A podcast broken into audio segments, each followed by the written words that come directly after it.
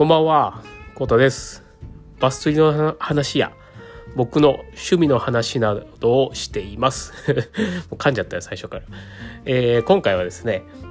えー陸王、えー2020年決勝を見ましたというお話をしたいと思います。えー僕は今今年の初めからちょっとあのルアーマガプライムに入ってましてあのっていうあのルアーマガジンさんがやってる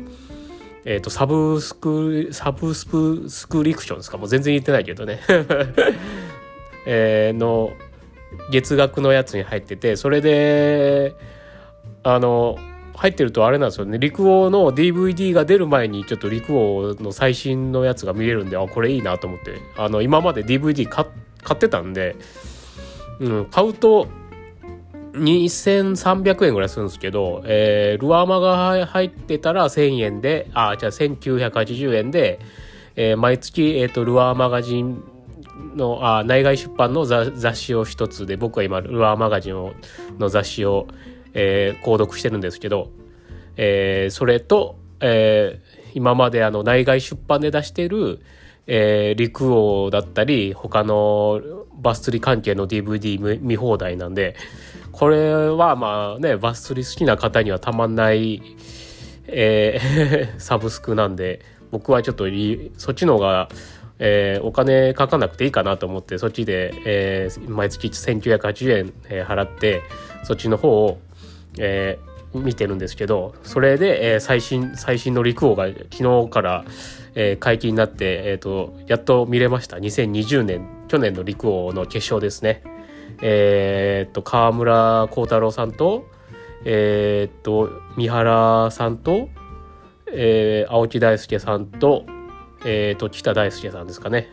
の4人で決勝やったんですけど。いやーまあね濃か濃かったですね。えっと計3時間ちょいぐらいだったかな。4時間近くあったんですけど。いやーすごいですね。1日目からもう。てかあれあれなんですよね。お僕大江川大江川っていうところに行ったことないんですけどすごい大江川人多いなって思いながら。なんか今度のやつはなんか金曜日と土曜日でえっ、と2日目がね土曜日だったから休みの日だったんでめちゃめちゃ人多いなってこの大江川っていうのは。フィールドは去年。もう車止めるとこもないし人だらけなのに。まあでもねそれでもプロだからやっぱり釣るなと思いながらすごいなと思いながら見てました。もう本当管理釣り場状態な感じでしたもんね大江川見てたら。まあ今バス釣り人気なのかなと改めて思いました。ああいう映像を見てると。うんなんかすごいですよね。僕結構あの恩賀川に行ってるんで恩賀川の大会の時でもあんな あそこまで人が多いっていうのはどうなんやろう。まあ大会があればねあの横一列に56メートル間隔で人がおるなんて結構ザラな感じなんですけど普通の休みの日にあんだけ人がおるっていうのはすごい異常な光景だなと僕なんかはちょっと思っちゃいました。まあね今ちょっとコロナでなかなか遊びに行けないんでちょっと釣り釣りやらキャンプブームっていうのがあるからそういうのも影響してるのかなと思いつつうん。ででもねやっぱりああいう状況でもやっぱりプロはやっぱりねそのいろいろいろフィールフィールドやっぱりやってますからね。やっぱりするんするんだなと思いながら 見てました。すごいなと思い,、ま、思いながら。まあまだ見てない方の方が多いかもしれないんで誰が優勝したとかは、まあ、言わないんですけど。うん。いやすごいなと思いました。うん。でまた来週あ今週か今週はですね僕はまたロットマンさんの、えーおかっぱり大会に、えー出ようかなと考えているのでまたその時はその話をちょっとまたさせていただくので、えー、とまたその時はよかったら、えー聞きに来てください。えーまあね今日先週はあの音楽川のトップ50でもうだいぶ叩かれてあのバスたちいじめられてると思うんでなかなか難しいと思うんですけどまあね、え ーやるしかないというか 釣りたいなともう、ちゅうか俺こ、僕今年まだバス釣ってないですよね釣りにもそんなに行ってないですけど、まあ、多分、今年、本当1回か2回しか行ってないんでうん、まあ釣れるわけねえよなって話なんですけど、もう妄想の中ではすごい釣ってるんですけどね、頭の中では。こうやったら釣れるだろうなとかね。まあ、そういうのをまたね、する、そういう楽しみがあるのもこのバスフィッシングの楽しさというのがあるので、僕はそういうのをまたね、妄想を膨らませつつ、えー、大会に行って撃沈するというのをまた えー、やりたいと思うので、まあ、またその時のお話は、えー、その、えー、来週ぐらいにはね、まあ日曜日かな。今週の日曜日の夜にまたちょっとそういう話もさせていただきたいと思いますので、その時はまた聞きに来てください。えー、今回は以上です。えー、最後までご視聴いただきありがとうございます。では、またね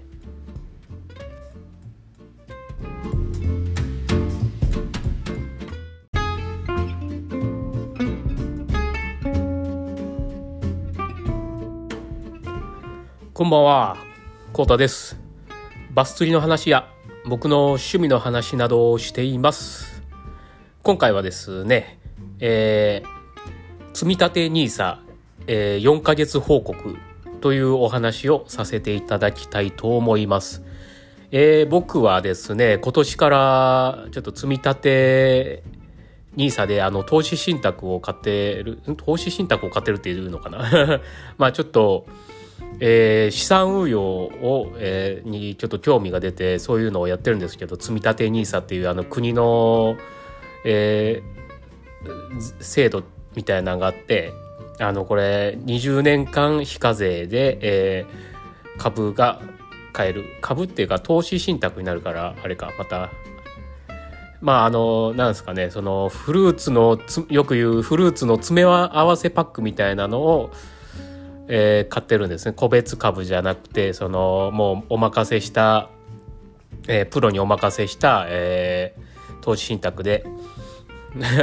もうすみません。あの多分僕すごいど素人の方なんで多分ちょっと株とか投資信託やってる人からしたらこいつ何言ってんだみたいな感じかもしれないんですけどちょっと まあその辺はちょっとご了承ください。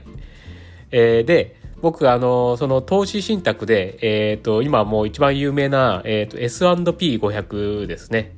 スタンダードプアやったかな？っていう、あの、米国株の、えー、超有料株の、有料会社500社を選んで、なんかこう、算出して、えー、買って、買ってくれるような、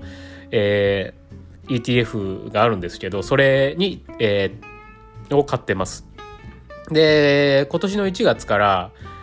えっ、ー、と、楽天証券の方で、えっ、ー、と、投資、えー、積立 NISA をやってるんですけど、そっちの方で毎月、えー、積み立てで、毎月1万、1万やね、2万5千円ずつやって、えー、今日で、えー、っと10万円をやっと積み立てるような感じになってるんですけど、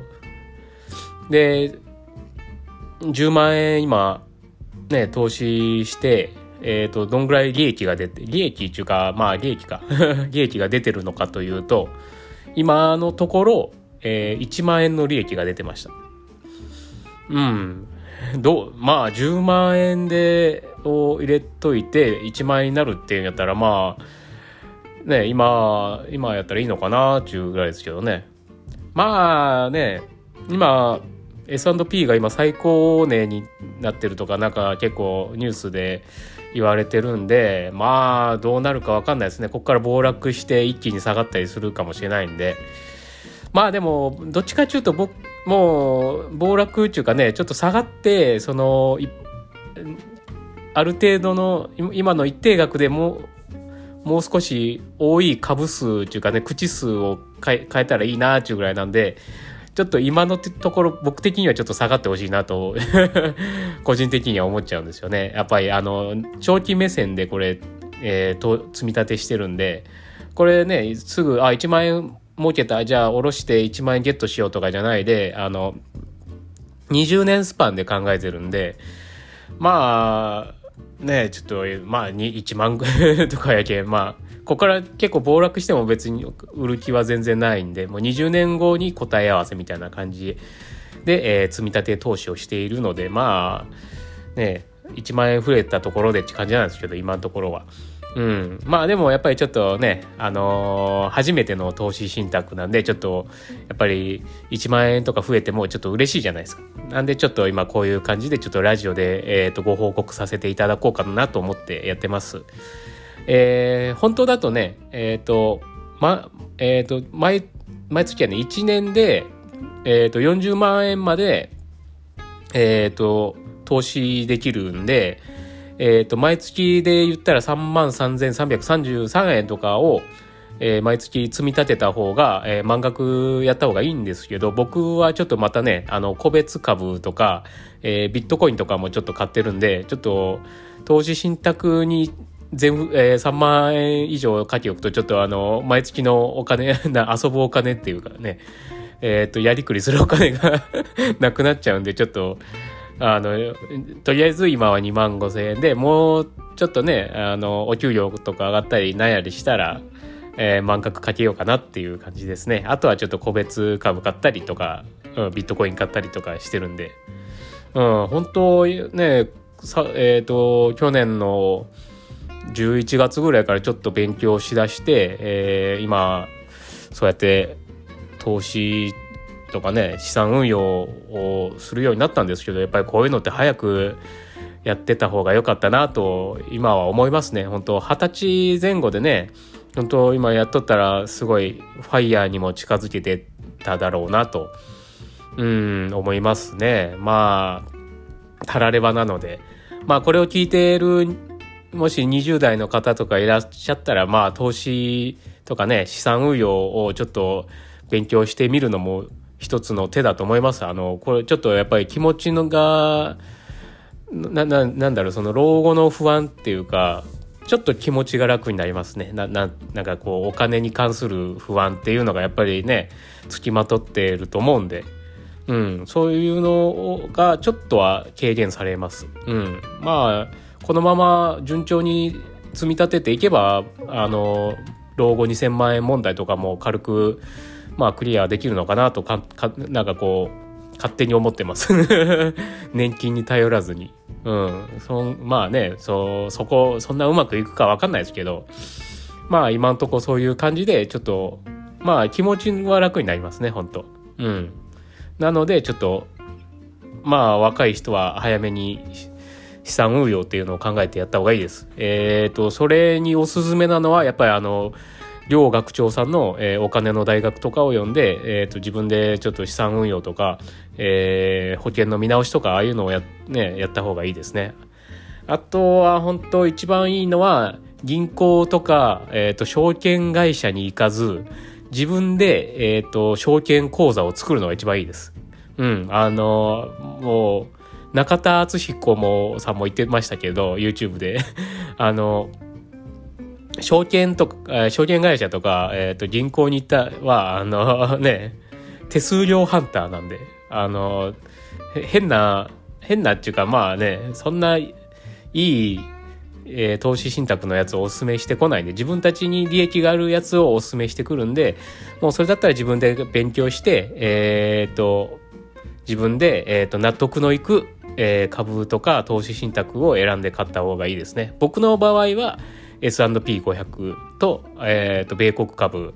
えー、をな何個か個別株をやったりあとビットコインにちょっと投資したり、えー、としてます。まあね普通の人から見たらちょっと危ないとかね思われるかもしれないですけどまあ勉強、勉強して、ちょっと自分が納得いくぐらいでやってるんで、えー、まあ、その、大損、まあ、大損っていうか、そんなかけてないですからね。でも、それでもしこけて、えっ、ー、と、ちょっとマイナスとかになっても、まあ、ね、自分が、その、なんなんだろう、えっ、ー、と、調べて買った個別株だから、まあ、しょうがないかな、これも勉強代だなと思って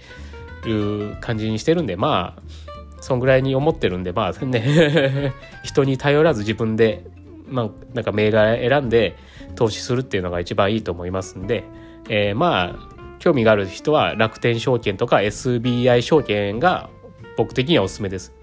うん、すごい株とか買い,、えー、買いやすいです。ちなみに僕はどっちも持ってます。うん。っていう感じですかね。まあ、またこういう話が、えー、視聴回数が良かったら、こういう話もまたしていこうかなっていう感じですね。それかまた毎月毎月、積み立て NISA の、えーけえー、経過報告はまた、うん、させていただこうかなと思うので、えー、その時はまた聞きに来てください。はい、今回は以上です。最後までご視聴いただきありがとうございます。では、またね